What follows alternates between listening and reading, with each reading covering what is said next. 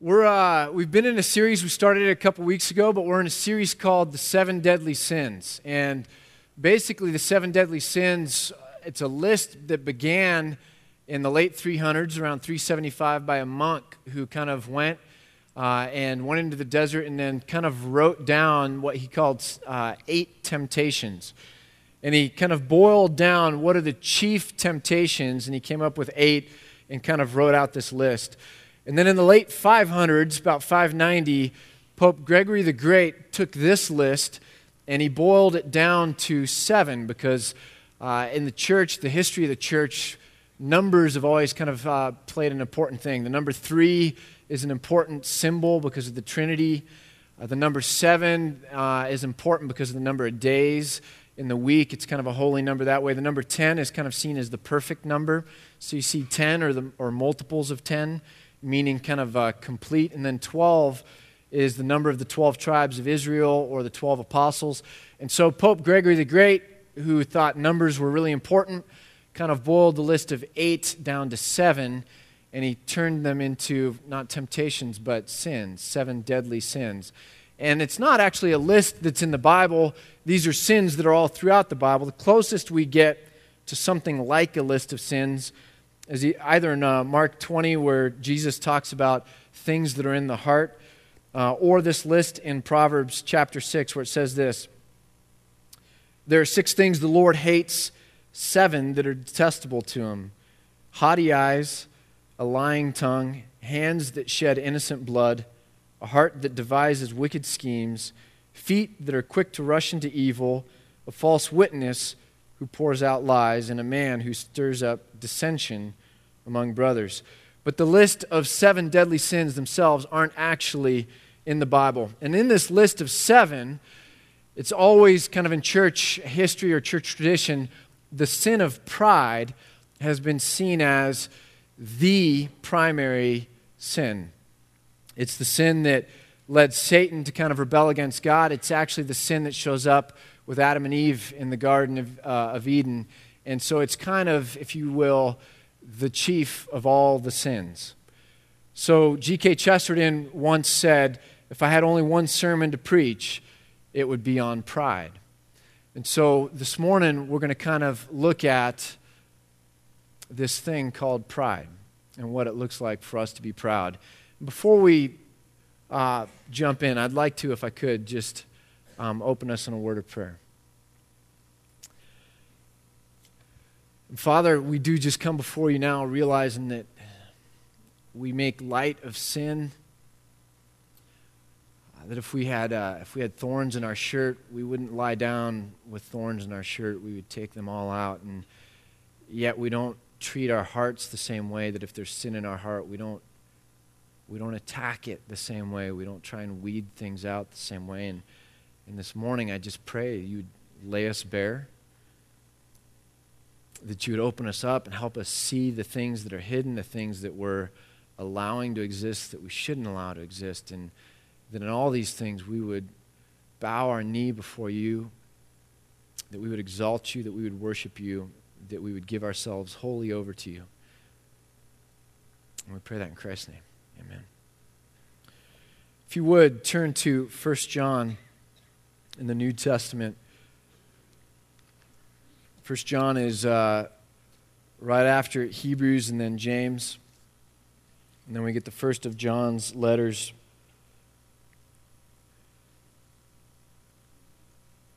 And he gives kind of a summary statement here in chapter 2, 1 John chapter 2, verse 15. And John writes this 1 John chapter 2 verse 15 Do not love the world or anything in the world. If anyone loves the world, the love of the Father is not in him. For everything in the world, the cravings of sinful man, the lust of his eyes, and the boasting of what he has and does, comes not from the Father, but from the world. The world and its desires pass away, but the man who does the will of God lives forever. If anyone loves the world, the love of the Father is not in him. So if the love of God is in us, we will naturally be pointed back to God and will not be distracted and enamored with the world. So if God's love is in you, it will force you or focus you away from the world. And if you are focused or forced or enamored with the world, then it says something about whether God's love is in you. And he continues here and he says, For everything in the world, the stuff of the world, the cravings of sinful man and the lust of his eyes. Last week we talked about lust. And so the idea here is the appetites, the cravings, the desires, the cravings of sinful man, the lust of his eyes, the sin of, of appetites in some sense, um, and then the boasting of what he has and does. So this is where pride comes in. What you have are the things that you were blessed with. So being proud about the things you have, what, what you possess, what you own, what you've been blessed with, and the things that man does. And these are really the opportunities that exist in front of you. So, the things that you have that belong to you, your blessings, and then the opportunities open to you in life, the things that you do, that we can begin to take credit for these things. Think that they are natural to us because of our greatness, not something that that's derived from God's blessing or the opportunities that He's opened to us because of our gifts. And we can begin to boast about these things. And in some sense, where lust is a sin of the appetite or desires, pride is a sin of the intellect.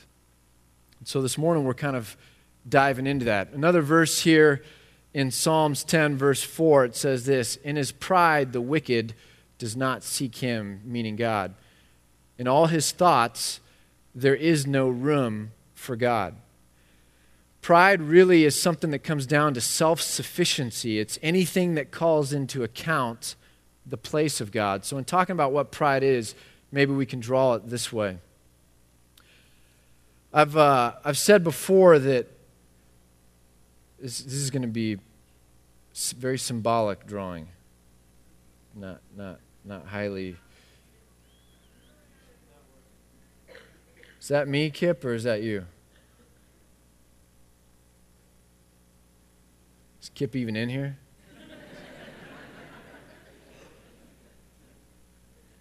All right. So, when Kip comes back, we'll figure this out. But the idea is uh, how do I do it now when I was planning on drawing it? Um, so, I've tried to define over time that righteousness, which is very synonymous with justice, is in some sense being in, a, in this right relationship with God and with others. So if we picture God over here, and we picture ourselves here and then others here, that somehow being in this right relationship with God and others, this tension, uh, rightly understood, is righteousness and justice. If we sin, if we sin against God or if we sin against others, we fall out of this right relationship. And it creates a debt or a deficit. That debt has to be paid for, that sin has to be paid for. So, in some sense, uh, we can pay it back by being punished, which is um, kind of our, our idea of criminal justice, restorative justice. You guys looking at my picture now? All right. So if, here's Kip.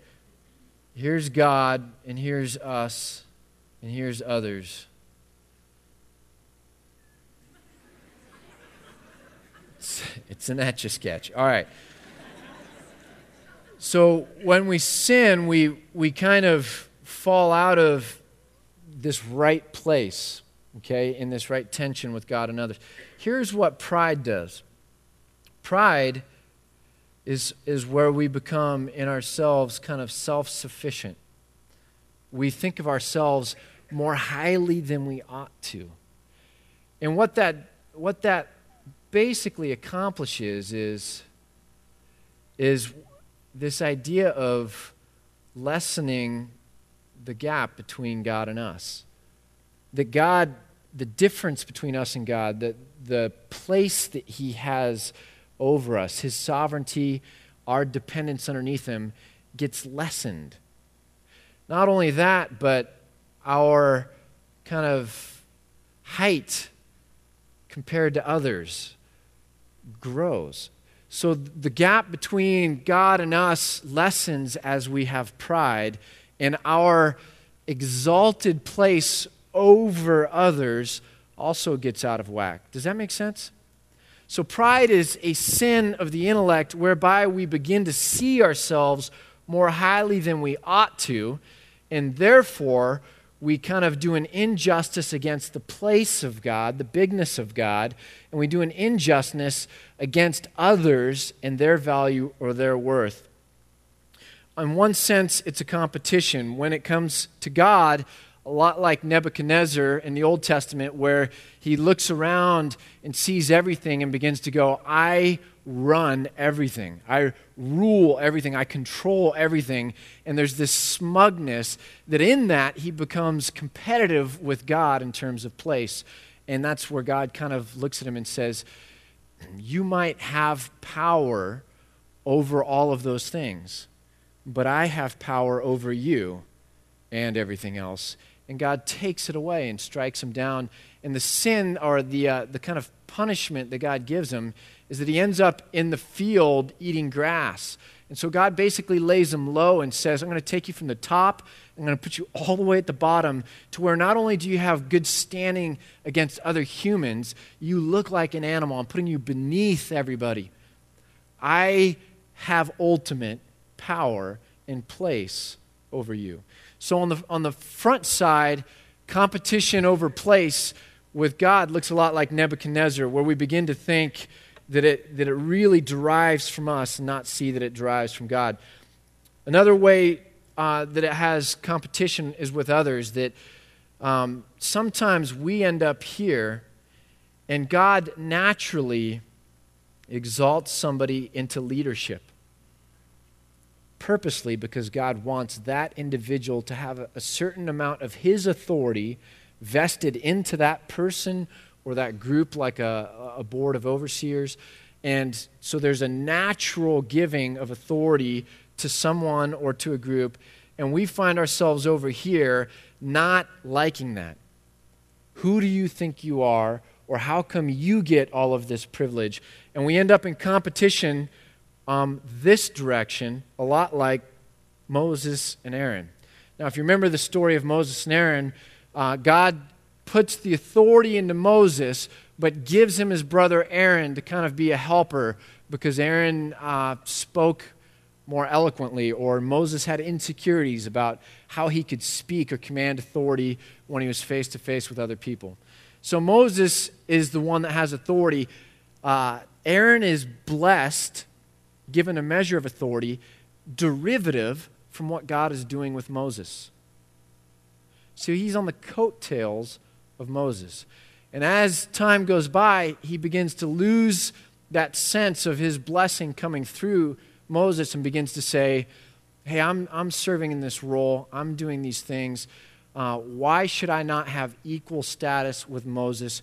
Or in some sense, maybe take over and have the authority rather than Moses having the authority. And so he begins to have pride against Moses, who God kind of put in a certain place.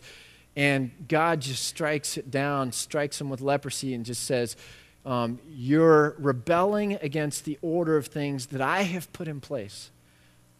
And in that pride, I'm going to lay you low again. And so he takes away what would be the person who's in front of people operating as the face person in a lot of ways, what would be the punishment, like Nebuchadnezzar being lower beneath the animals, what would be the punishment you'd do to a face person? Give them leprosy. We already knew the answer there, so it was a trick question. But give them leprosy. You take away the source, in some sense, of their pride and lay them low and teach them wherever you end up, you occupy the position God gives you. That's your position, that's your place. And to step out of that place is to rebel against God in pride. It's um, a fascinating thing about David. We, we give David a lot of grief. You know, it's said that of David, he was a man after God's own heart. And we see a giant sin in his life where he ends up uh, in this adulterous relationship and, and it just destroys his legacy and his family and all sorts of things kind of coming from that. But David if you look at his whole life, there's a, a bunch of times where you see his, his humility. And one of them is he was anointed as God's chosen one to be king when he was a young boy. So you see the prophet come and say, um, I'm anointing you, you're going to be king over Israel. Well, Saul is still king, right? And so he hasn't, in some sense, been crowned yet. He's just been anointed, but he knows that he's God's chosen man.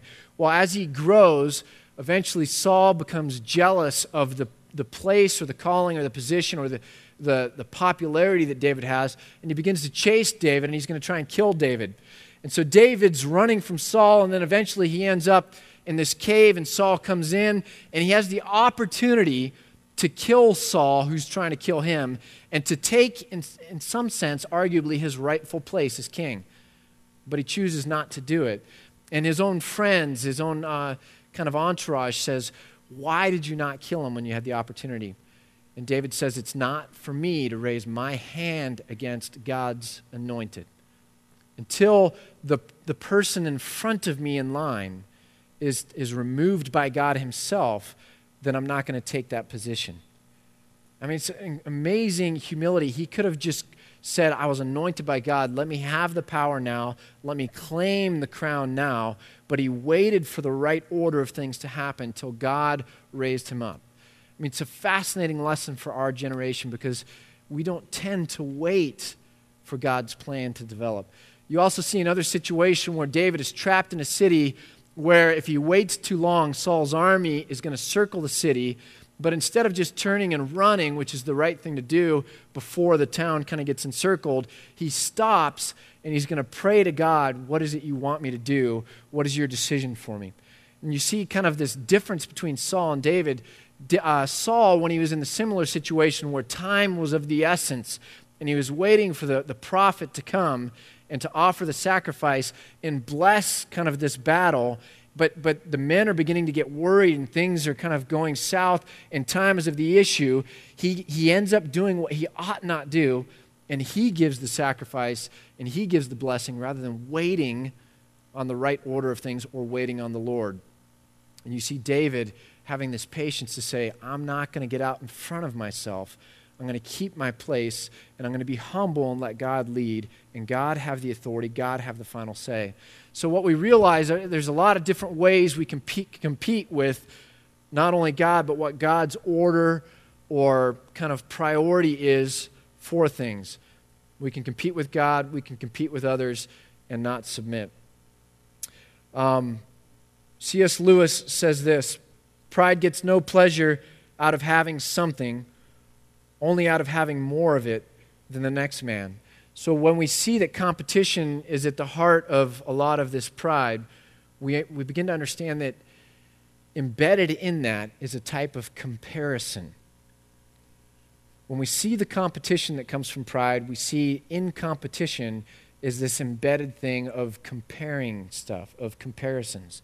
Now, I, uh, we can go ahead and get rid of this. I, I realize this in a big way um, when I became a dad for the first time. It was probably the, the most clear cut example to me in my life of when I just got ridiculously proud. We had one kid, Mary Joy, and uh, Mary Joy was an amazing kid. She didn't cry ever. She did what she was told. At age like two, she was incredibly verbal, and I could give her logical, deductive arguments simple ones, right? If you do this, this will happen, therefore don't do this. And, she would get it, like two step arguments. Now, I, I had been a youth pastor, and I had junior high kids and high school kids that couldn't even get if then kind of causal, causal stuff, right? Cause effect. But here's my two year old, and she would get this stuff. I mean, she was amazing. I was amazing. So we would go to restaurants and kids would be acting up, and I would just make a comparison. Um, you're not a good parent, like me, right?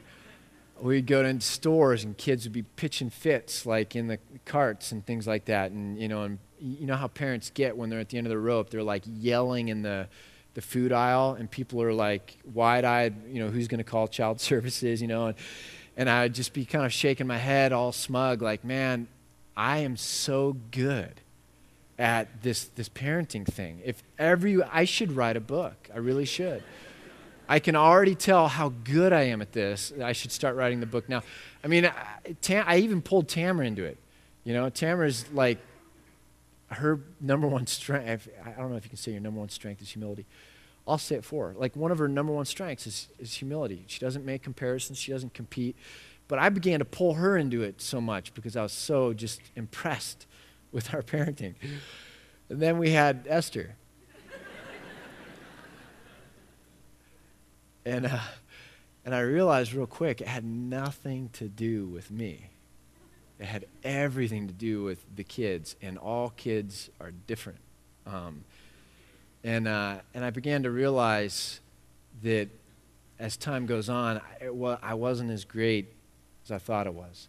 And that other people that I was making comparisons against were not as bad as I thought they were. Um, I have four girls, and so it's a good thing I learned this lesson now because I get around families with like uh, boys. Man, I feel bad for you. Like, I mean, they just destroy things. It's this wreckage. But when we, when we get in at the beginning of things, it's easy for us to kind of make these comparisons and think it's, it's the same when we planted Antioch. I remember thinking we had the perfect church. Nobody had left, nobody had complained, you know, and then I realized it had only been like three weeks, you know? and, and then it kind of kind of went from there, right? But experience tends to humble us. It begins to level the playing field and, and kind of um, brush over those comparisons and, and just make us realize uh, we're not as great as we maybe sometimes think we are. But competition and comparison is the heart of what this thing is we call pride. Now, there's two kinds of pride. So, what pride is, let me just read this. Pride is, um, so if you want to write this down, this is kind of my best definition of pride. What is pride? Pride is a perversion of place, worth, or authority whereby we exalt ourselves and diminish the place, worth, or authority of God and others. What is pride? Pride is a perversion of place, worth, or authority whereby we exalt ourselves and diminish the place, worth, or authority of God and others. Now, that's all very cerebral and intellectual. And, and what I've begun to realize in thinking about pride for a couple weeks now is it's a lot different and a lot less immediate or subtle than, than something like lust. So, last week we talked about lust. I walk in and say, We're going to talk about lust. And everyone in the room's like, Yeah, that's a problem. It's a, it's a problem. We all know it's a problem. Okay, so what are we going to say about it? How are we going to fix it? We, but, but there's this sense of immediacy with out of control appetites. When we say pride, we're like, yeah, I know that's a religious word, and I know it's a bad thing, and I know it's out there. But if I said, tell me how you're struggling with pride, you'd kind of be like, ah, I don't know. I mean, I know I probably do struggle with it. You know what I'm talking about? Like, but it's not this sense of immediacy that comes with something like lust. So I want to try and frame it maybe a different way. The interesting thing about pride are, is that there's two kinds. We can kind of cash it out two different ways. We can talk about it in the familiar way, individually, individual pride, or we can talk about it corporately, cultural pride, generational pride, the pride of, a, of an entire group. Let me read you a couple Bible verses just so you see what I mean by that. But in the Bible, we see pride talked about obviously in terms of individual, but listen to this. Isaiah 2:17 says this: "The arrogance of man will be brought low, and the pride of men humbled. And the Lord alone will be exalted in that day." In that verse, Isaiah is prophetically talking about the pride of all of us in terms of the human condition and that pride is ubiquitous. It's all throughout our condition as men and women, as humans. Jeremiah 48 29 says this We have heard of Moab's pride, her overweening pride and conceit, her pride and arrogance and the haughtiness of her heart. Whose heart? Well, Moab. Moab is a, a group, a tribe, a, an ethnicity, a whole people. And so here you see the prophet talking about a whole kind of nation and the pride of that nation or that group. Does that make sense? One more verse in Hosea 7:10 it says Israel's arrogance testifies against him. But despite all this, he does not return to the Lord his God or search for him. So we can talk about pride in terms of individual pride, but we can also talk about pride in terms of generational or cultural pride. And I think this is where we come at understanding pride, I think, the easiest. Because if I talk about America and how proud we are, I think it begins to conjure up some of the difficulties or challenges that we have. You see, um, rudeness is a, is a manifestation of pride. How is that? Rudeness because someone else is not worth your being careful, taking the time, or giving honor or deference to, or being patient with. They're stupid, they're slow, they're annoying, they're irre- uh, irrelevant, and so we're rude. We, we take no account of them. You can see it sometimes with the way people treat waiters or waitresses. Watch how people treat waiters or waitresses, and you can kind of see what's really going on in their heart with regard to people. If they, if they stop and talk to them, interact, because that's a person doing a job and deserves some honor, or if that's a servant serving them, and, and we're going to talk to them kind of out of our arrogance and our pride, or just that distinction we're making in terms of worth. But rudeness shows pride. Are we a rude culture? Um, lack of respect for authority is probably, in my mind, the chief symptom or, or, manifestation of pride. If you don't respect natural systems of authority, teachers, parents, elders, uh, older people in society, uh, if you don't respect the people that deserve respect or that God has said have the authority so that you ought to respect that. If you don't respect those positions of authority, there's a sense in which you're ignoring or making light of what God has set up worthy of respect and treating yourself as if rules don't apply to you or authority that other people have doesn't apply to you. Why? Because you're going to make up your own rules.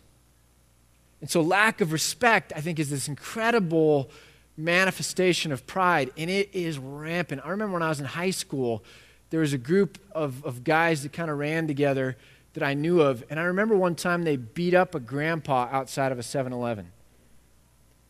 I mean, and I remember thinking, some, and they did it just to do it. Uh, and I remember thinking, something is so wrong about that. Like, just in my gut. Like, man, there's just it's just you're, you're crossing a line here where you have absolutely no boundaries or respect for age or authority or you know those distinctions. And and i just i remember going man there, there's something funky here. So i've always kind of paid attention to ever since high school how youth in our culture treat teachers and elders even as a youth, youth pastor, I mean, I, I remember just thinking about it. And there is, I mean, I don't want to make overstatement, but I mean, is this fair? There's no respect. And we, we engender no respect in the youth of our culture. I mean, maybe you can argue with me, but as a generalization, we've lost the sense of respect for authority, for teachers, for parents, for elders, for the elderly. And we have this incredible youth culture going on. And so, lack of respect is kind of a cultural thing. Um, quick to get annoyed. I was in Ghana recently, and it's fascinating. I've never been in worse traffic in my life. We went uh, one mile in two hours. Okay. Now, what you're picturing right now is slow. Okay. That's that's an accurate picture but it's, it's, it's a wrong picture. What you need to picture is chaos. Absolute chaos, which creates slowness. Does that make sense? And what's unbelievable is the facial expressions, the body language, cutting people off was at the absolute height of what it would be if you picture um, right before road rage. You know what I'm talking about? Yet nobody was punching anybody. Like nobody was taking out guns, nobody was like hitting things, nobody was flipping their lid. And I remember, because I had a lot of time to think, I remember sitting there thinking if somebody gave that body language to somebody in America, somebody would die. If somebody did that maneuver to somebody in America, somebody would die. Because when someone does that to you in America, offends your dignity with that kind of body language or disregarding you to that level, I mean, we all know what road rage feels like, right? It just comes out of this deep place in us and just it's just immediate. We just react and it's part of our pride. We as Americans just have this sense of um, you don't encroach or step on my dignity or my pride to that level. And if you do, everything in me will react because I have that sense of pride. And so, as a culture, as a generation, I think we can talk about it and begin to realize that those things that are generational or cultural as Americans are also the parts where we struggle with pride ourselves. I remember asking an African American friend in seminary why a particular denomination, African American denomination, was standing by a leader who had been embroiled in controversy. And his, I didn't expect his answer, but he says, listen, he says, you know, you, you come at this like it's a problem with the African American church. He says, I look at this and, and see you speaking out of a problem with your middle class white American church. I said, well, how so? And he says, Your white middle class American church, you have a pastor, right? And, and leaders. And I said, Yeah. Your pastor's educated? Well, yeah. And your leaders are educated? Yeah. Well, how much respect do you give them? So, what do you mean? He says, All the people in your congregation are educated. And all the people in your congregation are affluent and successful. And he says, so they come to church on Sunday, they're willing to listen to you or they're willing to allow you to function, but they don't submit to you. They don't respect you. If you said something they didn't agree with or if you offended them, they would get rid of you in a heartbeat or challenge you in a heartbeat. They don't really submit to your authority. I started thinking about, well, and he was saying you don't submit to your pastor's authority, and, and it was, so it was actually true. Like he was calling me out. I was like, ah, I never really thought about that way. And he says in the African American church, it's different. We respect our elders, we give uh, a submissive, respectful tone to our leaders. And so when something happens, we don't immediately cast them out or react or, or overthrow them. And so it's a really fascinating critique, in some sense, of our kind of class or generation and how we don't really put ourselves under authority positions or submit to it. So it's a fascinating thing. I want to move off cultural real quick and just touch briefly on individual pride. I think that individual pride, the highest form of it, is religious pride. So, of all the forms of pride, religious pride, in some sense, is the worst. And so, when we're talking about individual pride, uh, it, we're talking about something that we're, we tend to be blind to. And we're also talking about something really paradoxical in the sense that it grows out of something we wouldn't think it would grow out of. I talk to young men that struggle with lust all the time, and I tell them, listen, lust and leisure go hand in hand. If you have too much time on your hands, you're going to invariably begin to struggle with lust. And so I tell them all the time go to bed tired, So a guy comes to me and says, I'm struggling with lust. And I'm like, Really? Where are you serving in the community? Where are you serving in the church? What are you doing so that you're working hard enough to where you go to bed at the end of the night and you fall asleep right away? Like, go to bed tired, you know? But if you're doing nothing but playing video games and watching movies all day long and just, just steeped in leisure, I was like, how are you going to not struggle with lust? So, lust, in some sense, grows out of or gets worse out of a context of leisure. Pride, especially religious pride, grows out of, get this, goodness. It's, par- it's paradoxical. When you're following the moral code, when you're following God's laws, when you're doing things that are good, out of goodness can grow religious pride. And so we, we often are, are quite blind to this because we look at all the goodness around us and we actually begin to think we're pretty good. And it's the thinking we're pretty good that we're not aware of that begins to be the problem. And so St. Augustine once said in his Confessions, uh, The Lord took me from in front of myself and put me behind myself, and that has made all the difference. And what he basically said is, My perspective, my self awareness, my, my kind of conscious thought of myself going through life has made all the difference. And so we sometimes look at all the good we're doing, and that allows this kind of pride to grow up in us, this religious pride that, that makes distinctions, this, this kind of idea of comparisons that, well, if I'm doing good, look at that. It's not good. So I'm doing better than that person. And we begin to see this kind of distinction again. And, and what Augustine was kind of saying is, in some sense, we have to have that perspective that says, yes, I'm doing things that are right, but if I begin to grow in my self righteousness and attribute that goodness to myself, it's not that that's happening because the Holy Spirit is working in my life or because God reached out when I was lost and brought me back or kind of all these other things. If I begin to take credit for that, self righteousness, then I begin to sin in the midst of all this morality. And that's what's kind of insidious about the church, right? Is that one of the most ostensibly moral places can become one of the most proud or arrogant places. And we see that when we begin to walk into a place and we feel judged or stepped down on or looked down on, or we, we feel an absence of grace.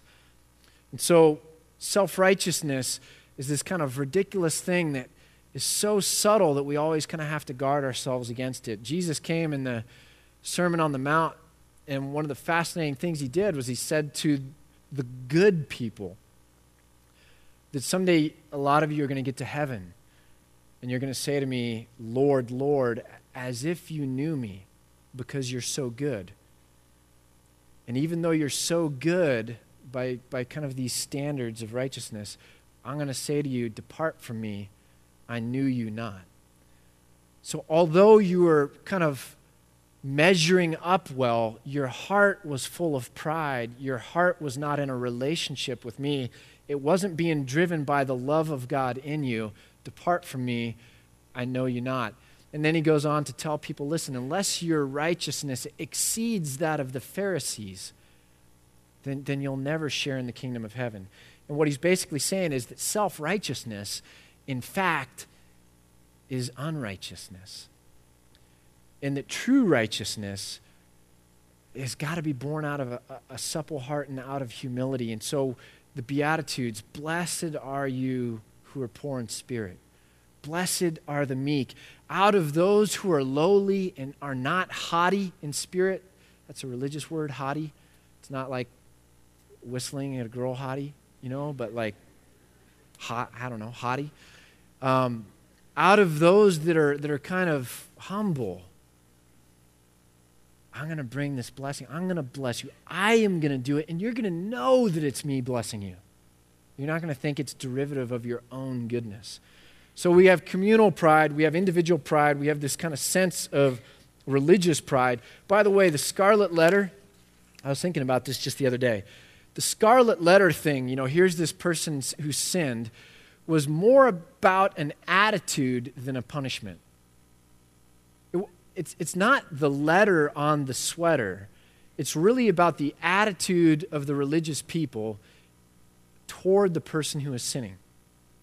And the difference between the self righteous legalist and those who really are humble and understand God's love for us, and then out of that, the, the grace, the difference is the proud person sees how you failed the moral code, how you did something not good. It's an action that bothers them.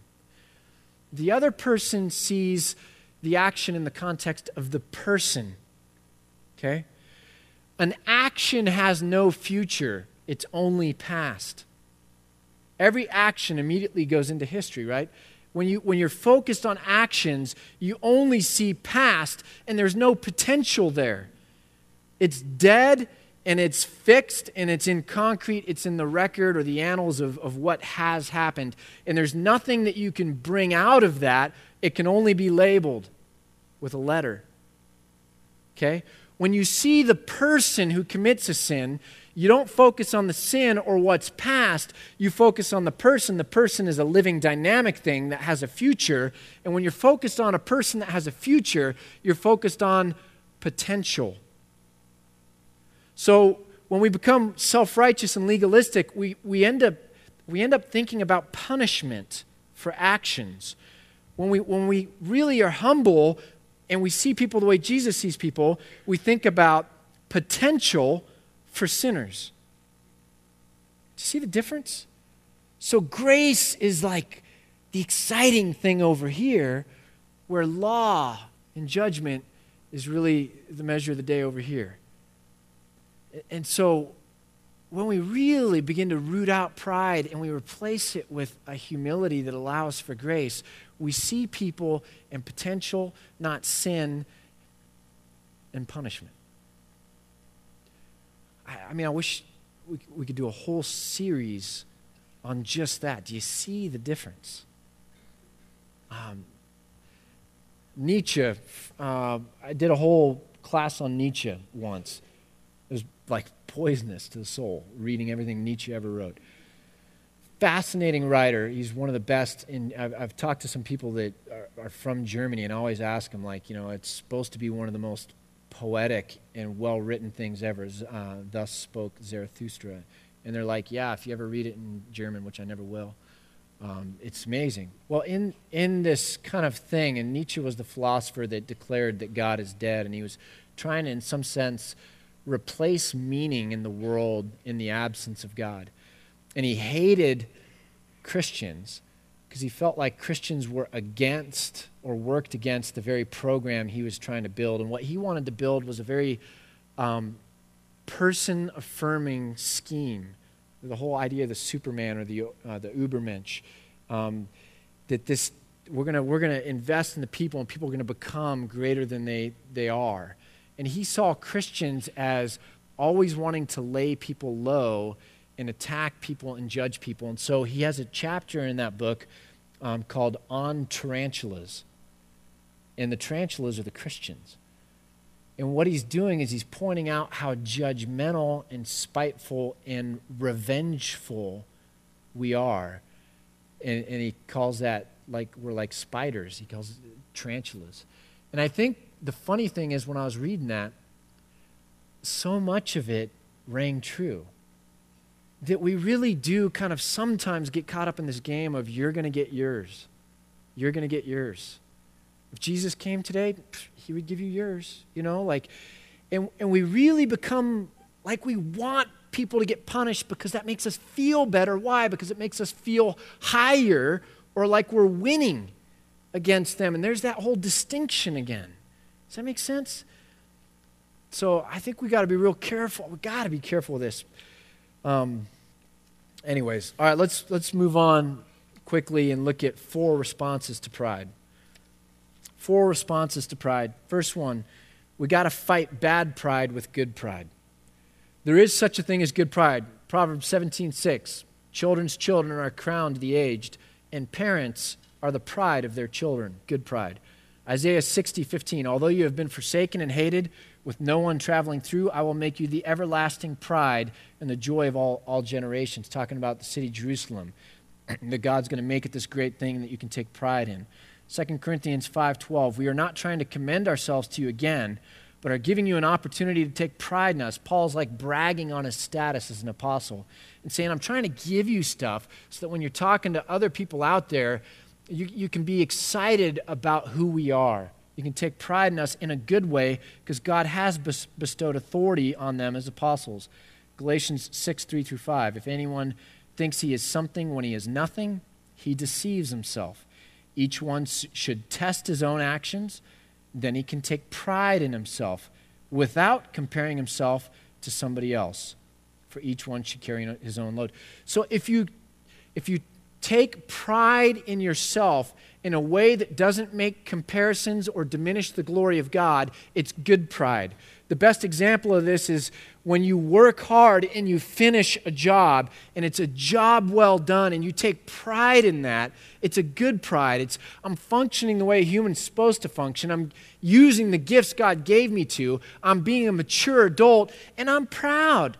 It satisfies me. This is great. I get to move on to the next thing. But it's not that this is better than that or that I'm, I'm, I'm so good, look at, look at how I'm doing this, and we d- divorce it from God. So there's a sense in which there's good pride. Now, what you got to realize is bad pride corrupts good pride. If you begin to think you're, you're, you're, you're so good or you become so proud, you begin to not be willing to work. Yeah, without getting political, there's a whole debate going on right now with a lot of protests. And one of the big questions is, Gonna, anyways, the, when you begin to be too proud, you don't want to do something that's beneath you, or you want somebody else to do it, or, or, or, and, and you never actually begin to do and to function and to work to the point that you take good pride. Bad pride corrupts good pride. When you, when you realize that your gifts are from God, um, and you can take pride in those, Okay? When you begin to think that you're better than everybody else and, and, you lose sight of God giving you talents, you think that it's because of all the time in the gym that you're so great, that corrupts good pride, realizing that God has bestowed gifts on you, but that it's from Him. And the person that gave you those looks or gave you those genetics could also take it away. So there's a sense in which there's good pride. Now, the, the way that you can combat bad pride is instilling good pride. So you want your child to not become arrogant, disrespectful, um, boastful, rude. If we instill in children a work ethic rather than video games, and, and help them understand that they can derive good pleasure from doing right things, okay, that actually fights bad pride. And so, one of the things we have to do is be able to talk about the healthy side of this because it's a natural human emotion and we need to fight bad pride with good pride.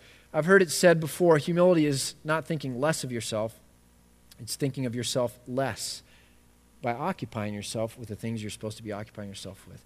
Second thing is fear God. You know, there's been this debate uh, throughout human history between gods and men. Is it the gods? Is it men? Who has, who's, who's better? Who's more unique? And if you go all the way back to the Greeks, actually even further back, the Israelites, it was the, the temptation with having multiple gods was seeing God as small and thinking that um, regional gods were, were big. And so, you know, you worship kind of different deities, thinking that it might help in different ways. And it's a way of lessening the value of God and, and raising the value of kind of these different corporate realities. And then you go to Greek, and it's this um, competition where the gods are really morally corrupt you know, they're just bad people sleeping around with everyone, that kind of thing. And, and the people are kind of fighting against the gods. There's lots of great movies on this stuff, you know, these days. And, and there's this tension, but it's, there's always this argument about should the gods be higher uh, or should people be higher? And the fascinating thing about the Renaissance is this was a rediscovering of Greek thought where we bring in kind of this whole idea of humanism and um, that we can celebrate kind of the human side. So, um, let me just show you. This is uh, this, this Sistine Chapel. Now, you're not supposed to take pictures in the Sistine Chapel, but somehow this just ended up on my iPhone. I, I make it a rule when in the Sistine Chapel to only follow the rules of God, not of man. But um, so here's, don't judge. Here's the, uh, here's the last judgment, okay?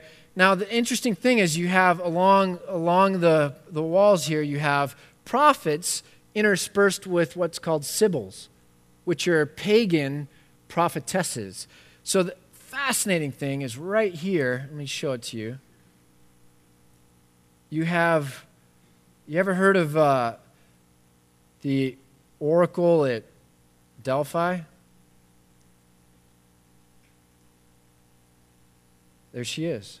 I can't show you the head because the Kip's Etch a Sketch program won't let me. But there's the oracle at Delphi on the, the ceiling of the Sistine Chapel. And, and so the Renaissance actually brings this whole kind of um, humanism from the ancient Greek world back in. And it's like, look at what we can do and look at our accomplishments. And so, right on the heels of that, the Reformation was a reaction to the Renaissance. It was actually a reaction to King Leo X, one of the Renaissance popes. Okay? And so the Reformation comes along and reacts that and says, um, no, it's, it's not thinking better of ourselves.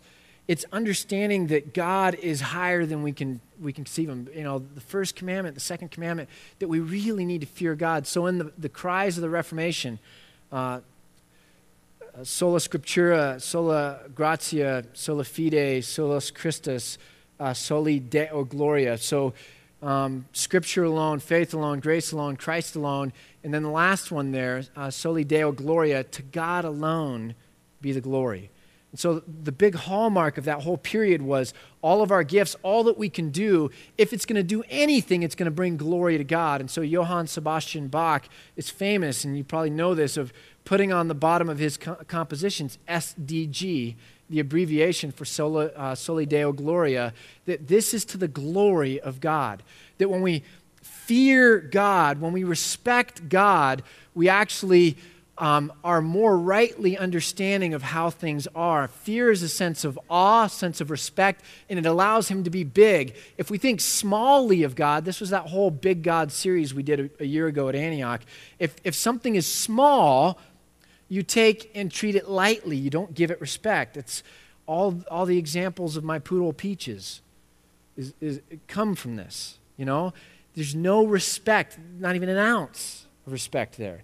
And so size and, and respect in terms of awe and, and bigness, in terms of vastness of God, sovereignty of God, leads to our rightly putting ourselves underneath God and saying that in all things it's from God and, and comes through God and is back to God. To Him alone be the glory forever and ever. Amen.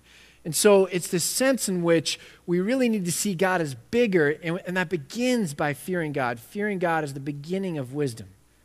Okay? Now, the fascinating thing is that in the 70s, we had a resurgence of this kind of back and forth that happens always throughout church history. And we had the beginning of what was called the self esteem gospel. And so, a guy by the name of Robert Schuller actually wrote a book called The Self Esteem, The New Reformation. And what he a- actually said was the problem with the Reformation is it was too God centered, what we need is a man centered reformation that focuses more on self esteem, self worth, and self dignity. And, and I disagree completely because all I hear is self, self, self. And I think that when we put God in the supreme place, we find ourselves in submission to Him through humility. And so we, we know the self esteem gospel. It began in the 70s, but it was like the, the church version of everybody gets a ribbon okay? Um, and we live with it today. And so it makes it really hard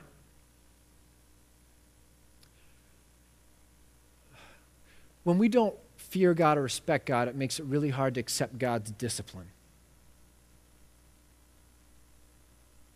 And I think one of the biggest problems, to be honest with you, I think one of the hardest things that if we were really going to grapple with truth, because truth sometimes is really harsh, it's that maybe the circumstances in your life, it's not that God doesn't see those circumstances, but maybe those circumstances are actually put there by God to direct or to shape or to challenge or to give an opportunity.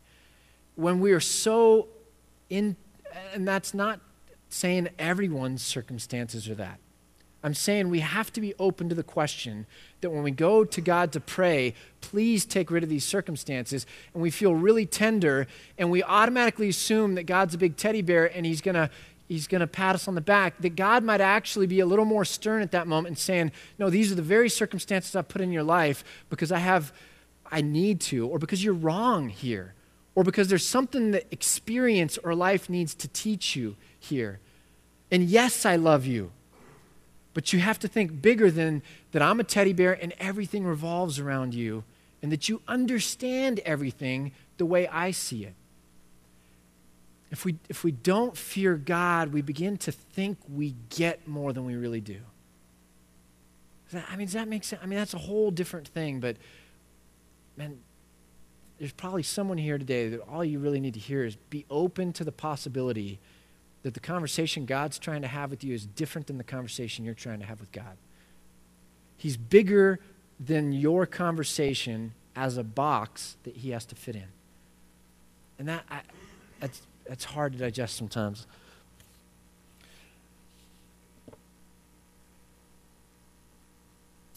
So the first one, fight bad pride with good pride. The second one, we need to fear God. Exodus 20:20, 20, right in the giving of the 10 commandments, Moses says this to the people, "Do not be afraid. God has come to test you so that the fear of God will be with you to keep you from sinning." The bigger God is, the less pride we're going to have. The bigger God is, the less we're going to sin. The third one is this pursue humility. Pursue humility. So fight bad pride with good pride, fear God, pursue humility. Basically, the idea here is that humility is something you can act on. It's not either something you have or you don't have, it's something that you can grow or develop. It's like, it's like a muscle, it, it's something that can be built over time. Zephaniah 2 3 Seek the Lord, all you humble of the land you who do what he commands. Seek righteousness, seek humility, and perhaps you will be sheltered on the day of the Lord's anger. 1 Peter 5 5 says this Young man, young men, in the same way, be submissive to those who are older. All of you, clothe yourselves with humility toward one another, because God opposes, uh, opposes the proud, but gives grace to the humble. If the cure for lust is to go to bed tired, and seriously, if, the, if one of the cures or ways of dealing with lust is to go to bed tired, then one of the ways of dealing with pride is to put your gifts and your assets at God's disposal. Make decisions to pursue humility. Humility is a, is a lowliness of spirit and of place and of job and role and function. So, one of the cures for pride is to put yourself there. So let me just give you three disciplines of humility. If we're going to discipline ourselves for humility, here's three things that we do when we're disciplining ourselves for humility. The first one is silence. Pride only breeds quarrels, but wisdom is found in those who take advice. If you're defensive, if you always have to explain the, the 80% why you're right instead of immediately going, you know what, there's some things here I could have done better. There's 20% here you know what? I'm sorry for that. If you jump to the thing you did right before the thing you did wrong, um, and you're, you're always filling it with speech, you're not going to be able to pursue humility. We need to discipline ourselves for silence, for listening. The second one is submission. Submission. Uh, and we'll just continue. God's discipline falls into that. Are we open to a conversation different than the one we want? The third one is service. Do you know that service, it's like corrective lenses? Uh, service, like corrective lenses, because uh, you can't serve someone while looking down on them. Right? You can't be on your knee washing feet, serving someone while looking down on them. So, service it forces you. It's corrective lenses. It's like those braces on Forrest Gump that made him run fast later in his life on his legs. Remember that? Anyways, it, and so, one of the things we have to realize is we've gotten too good for service, too good for working in the nursery, you know, too good for being an usher. I mean, I remember like a day when my friends' dads would like, these like Fortune 500 company guys, and they used to see being an usher at church as like a position of authority. You know what I mean? Now we treat it as like, oh, that job. Or, hey, what, what are the service things that we maybe are too good for now? But service is where we need to be. It forces us. It's a corrective for humility. Silence, submission, service, aspects of disciplining ourselves for humility. By the way, Jesus talking about the passage where, where he's saying you should wash people's feet. No, no servant is greater than his master. And so if I, Jesus, am washing people's feet, uh, feet, plural, then you too have to wash their feet. Okay? Because you're not above me. He brought that whole conversation on. He did that whole thing in response to those guys having this dialogue about who is the greatest. It was pride that drew out of Jesus the supreme lesson on service. Service is a corrective to pride. All right, so those are three aspects of humility, but back to the four responses to pride um, fear God, fight, fight, good, uh, fight bad pride with good pride, fear God, pursue humility, discipline ourselves to humility, and then lastly, make thanksgiving a discipline or make remembering God a discipline. make a discipline. All things are from God, through God, and to God. We got to make giving God the glory. We got to make worship a discipline more than just singing on Sunday mornings. When we see the goodness of life, we celebrate it and give God the glory. When we have successes in life, we need to Tebow it. You know, I don't know. Um, we give God the glory.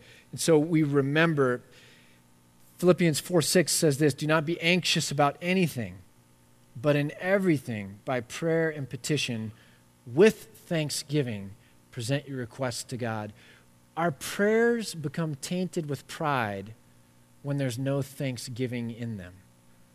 Or our prayers become seasoned so that they don't become self centered or prideful when we remember thanksgiving in them. St. Augustine said this.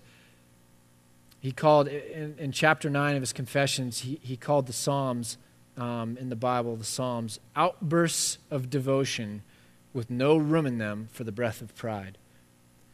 So he called the book of Psalms outbursts of devotion, worship, praise, with no room for a breath of pride.